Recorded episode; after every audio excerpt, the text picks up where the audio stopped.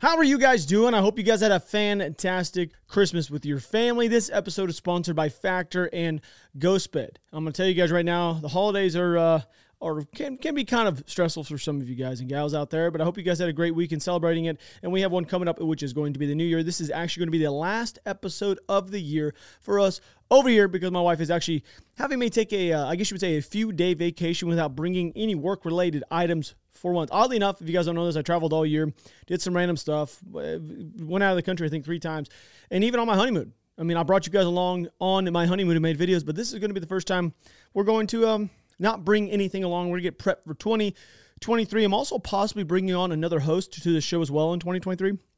I am pretty excited about that. He's going to be over here in a couple weeks. He's flying in from Australia. He's got an accent and he might have a brain tumor. So if you guys know who I'm talking about, he's going to be coming on. He might be hosting this show. We might start another one as well, like an actual physical podcast, because this show is so like visual. you Like you got to be looking at maps. You got to be looking at like all the all the Russian uh, TV stuff we put on. So hopefully that actually comes to some fruition. He's going to be here, like I said, a couple weeks. We're going to generate more content for this channel and actually create a, a, a podcast with like an actual host. Like it's, uh, it's it should be pretty good. But in the last 48 hours, we've seen some activity on a few different borders. Okay.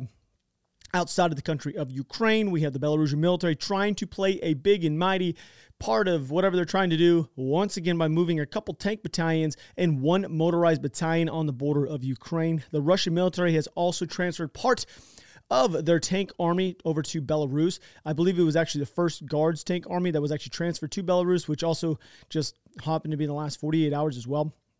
They are not deployed in Ukraine itself because they lack the supporting units that they need to actually facilitate this type of move and like their, their combat readiness. Okay. I have read a few separate occasions over the last, it's been the last week or so, from different people that, uh, that, that, are, that are believing that the Russians are preparing for like a spring offensive by shifting all this manpower and might over to the northern portion of Ukraine. I don't know, possibly hoping to, to try this thing once again that didn't really pan out the first time. I don't think the Ukrainians are currently concerned. I mean, I'd be more worried if I was a Russian that was trying to assault a position that's had eight months to build itself back up and now knows all of its weak points, which honestly didn't have very, it didn't have a lot of weak points. It had some at the beginning, but they weren't really successful out the. I don't know. It's gonna be kind of it's gonna be kind of tough. Russia has also uh, relieved another one of their commanders in the Western Military District, which is now the fourth the fourth one in this war thus far.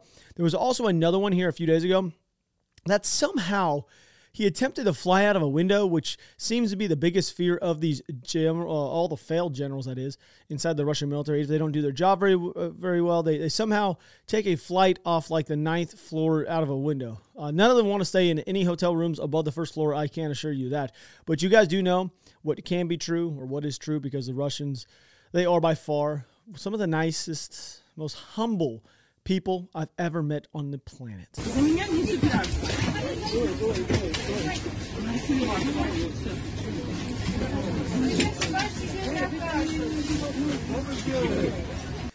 Yes, what you just witnessed was a man kicking a lady off a bus, or I guess he was physically actually dragging her off the bus because she was against the war inside of Ukraine. It's a great place to grow old and retire it, as long as you you don't have your own opinions on things, of course. I think I should actually possibly move there instead of Florida. Florida is where I was thinking about retiring, but now it looks like Russia is pretty, it looks like a good place. So, with all the hustling and bustling going on with the holiday season, you guys know eating is going to be the number one thing on your mind. And right now, ready to eat meal delivery is much needed. Factor shops, preps, cooks, and delivers to your door so you guys can enjoy chef catered, dietitian approved meals during the holidays and without all the hassle. So many options to choose from with Factor. You guys can get Select Gourmet Plus, Keto, Calorie Smart, Vegan plus Veggie, or really anything you guys are looking for to fit your needs. My holidays are jam packed and have been significantly jam packed. Luckily for me, Factor's fresh, never frozen meals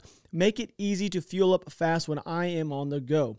Factor is cheaper than takeout and dining out. So when things get hectic during the holidays, hey, Factor is flexible. You guys can change your order every single week if you have to. You can change up your plans 4 to 18 meals to week, pause, reschedule your deliveries at any time.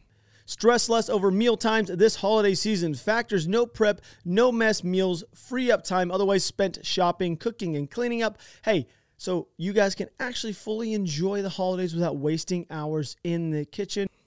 Not only does Factor offer fast, simple solutions when I'm too busy to cook, they also help me stay on top of my goals with offerings like Protein Plus and Keto. I can stay on track. We know what's coming. It's the new year. You're going to want to get ahead and lose some weight or eat correctly. This could be the best way for you to do it right now. They have everything you need for a week of flavorful, nutritious eats. They also have cold pressed juices, smoothies, energy bites, extra protein, veggie sides, and more to keep you energized during the holiday season at all times. All you have to do is go to go.factor75.com slash rob60 and use the code rob60 to get 60% off your first box. That's code rob60 at go.factor75.com forward slash rob60 to get 60% off your first box. It'll be linked at the very top of the description. Go check them out. If you have New Year's goals, this may be the best way for you to actually achieve those goals by uh, getting the right food delivered to your door. Now, this is also a strange thing that's going to be talked about out loud for the first time by the Russians. Normally, when we see them talk about something, stating that someone else is about to do something in a certain way, they're trying to get ahead of a story that could possibly be coming out. The Russian foreign minister is complaining that the U.S. is threatening to kill Putin. He is stating that the Pentagon somehow is threatening to deliver some decapitating strike on the Kremlin and in fact is possibly threatening to eliminate the head of the Russian state. Now, the term decapitating strike isn't referring to taking out Putin, and in fact, is referring to an article that had came out in September where the United States did publicly state that they would deliver a decapitating strike on the Kremlin as one of the options for responding to Russia's use of nukes. This also by the way, has nothing to do with taking out Putin, but was referring to clearly taking out their ability to do anything militarily, which may I just point something out here. The last four months now, we haven't seen much rhetoric when, uh, from, from the talking heads of the Russian state with regards to using nukes because now they know that's not really a real option for them. The whole nuke talk is something we don't hear much anymore, but it isn't deterring our number one star claiming that Russia needs to somehow revoke the Baltic states' independence, which ironically enough, is because Russia currently can't even take a city inside of Ukraine, by the way. They've been attempting to take the city for months, yet they want to revoke other countries' independence somehow. Те республики, которые должны прийти в чувство, ну, вы сами можете их перечислить. Почему мы вообще должны признавать их независимость? Распад СССР не был юридически законно оформлен. Не была соблюдена процедура. Мы не должны признавать нацистские государства, образовавшиеся на месте осколков, и должны требовать, ну, если кто-то требует границы 91 года, мы должны требовать границ 86 года. Мало этого, скажите мне, пожалуйста, на основании законов, вот сейчас у нас будет в студии Александр Викторович Сосновский, на основании а, договоренностей, вот, вот просто объясните мне, пожалуйста, Now, I don't want to be that guy, and I've never claimed to be any history major or buff or anything like that. I enjoy World War II. I know a little bit about that, but I think in December of 1991, the Soviet Union, they kind of broke up um, a bit. Okay. Parliament voted to end itself. This was after three of the founding members declared that the Soviet Union no longer existed. And then once they did that, seven or eight more followed suit, which pretty much crippled this whole idea. Okay. He goes on to spit some useless stuff on after this about how the Iron Curtain needs to come back and they need to split Germany back up. It's very, very, very apparent what the real intentions are here for the Russians as a whole. It has nothing to do with Nazis being inside of Ukraine, even though he keeps stating that he always has. We got to take back these so called Nazis, whatever. Okay. It has nothing to do with the Holy War that's apparently raging on. It has everything to do with the fact they just want to be pre 1991 borders back. Actually, you know what? Matter of fact, I think they want to have like pre 1996 type borders, which the rest of the world isn't going to be okay with. Clearly, once again, those free states that are that he's talking about, you think they're going to do that? Вот у нас так начальник штаба делает, ну, комбат, там вот эти вот, вся прикрутка их на пластическая. Они бутылки сад и солдатам дают, чтобы выкидывали. Сами даже не выходят. Боятся, потому что обстрелы Now there is no possibility that the Russians will ever be able to achieve any type of success like they're trying to find with this type of stuff happening. This is probably one of the most telling intercepted calls we've ever been able to listen to between a Russian and his wife. We're hearing the same thing over and over again about the men that are trying to flee and fight that are being captured, which is just instilling fear on others not to do the same. Now, uh, them not leaving the trench due to the shelling ultimately is going to be like their demise at some point. It's going to happen. You cannot sit stagnant for a long period of time in a trench with not having rounds dropped on you periodically. It's going to happen. Like they got to move. And there's nothing better than getting a great night's sleep as well, and a sleeping on a mattress that's designed for your particular sleep style. That can actually really help you guys. I'm excited to partner with GhostBed for that reason. GhostBed is a family-owned business that's been designing mattresses and other sleep products for more than two decades. They know that sleep is personal and mattress shopping can be overwhelming. GhostBed takes the guesswork out of the equation with their online mattress quiz. All you have to do is answer a few questions about your lifestyle, sleeping style, and they'll recommend the right GhostBed mattress for you. Right now, you guys will get 101 night sleep trial with a free return policy. Hey, that's for added peace of mind, and shipping is fast and free. Plus, all Ghost Bed mattresses are proudly made in the US of A. Yes, United States of America. And for a limited time, our listeners get 30% off Ghost Bed mattresses plus two free pillows. Or you guys can get 40% off when you guys bundle a mattress with their award winning adjustable base. All you have to do is use promo code ROB at ghostbed.com forward slash Rob to take advantage of this offer. It will be linked at the top of the description as well. If you guys are looking for a good night's sleep to add in with your guys' meals, or if you guys are trying to hit that I don't know, those those weight loss goals, you need good sleep inside your life to achieve that. Your body needs some good relaxation. It needs to it needs to to, to garnish its energy back. And you can do that by sleeping correctly, right? Ghostbed.com forward slash Rob using promo code Rob at checkout to save a bunch of dull hairs. Anyway, hope you guys are, uh, are ready for today's Jerry Springer episode, Russian style. На первый план опять. И опять мы слышим речи, что Только в России духовность, только в России товарищество, только в России а умирать Нет, еще, нигде. умирать. Ребята, расслабься. And I want you guys to know right now, I unfortunately had to sit through almost nine minutes of Russian State TV right there to pick out that one little segment. and I did so because it's it's fairly telling, and this is one of the shows that actually allows guests to come on and somewhat speak their mind. At times they do tell them, hey, you know what, you need to shut up because you're stupid. They say it all the time. Uh, I mean, during that one piece, I think they said it twice. You need to sit down. You're stupid. Shut up. Just be quiet. Anyway, this, he claims this is somewhat of an interesting fact that 47% of Americans go to church at least once a week. Okay, and only 7% of Russians actually do the same. So that's that's a pretty significant, large gap there. We're hearing this over and over again. This is a holy war, and that they're fighting the Antichrist nation of of, of uh, America, whatever the West. Okay, it's very strange to take and, and put that if only 7% of the nation is actually attending church. That's the Russians. Also, it doesn't seem like a very strong argument towards your population to get involved in a war if such a small percentage actually are that religious in such a way that they actually attend church daily or excuse me weekly. Борис Борисович, успокойтесь, пожалуйста. Знаем Вы уже себя. пожилой человек, семейный. Это, это Причем у вас а можно седьмая семья, а вы все про публичные я дома. Я видел, тише. Можно, Валерий Валерьевич, слово скажете еще? Так тише? Да. А, да. Минута. Предложение. Гордиться молодыми людьми. And I know at times I personally can go all over the place, and I try to keep little notes and stuff.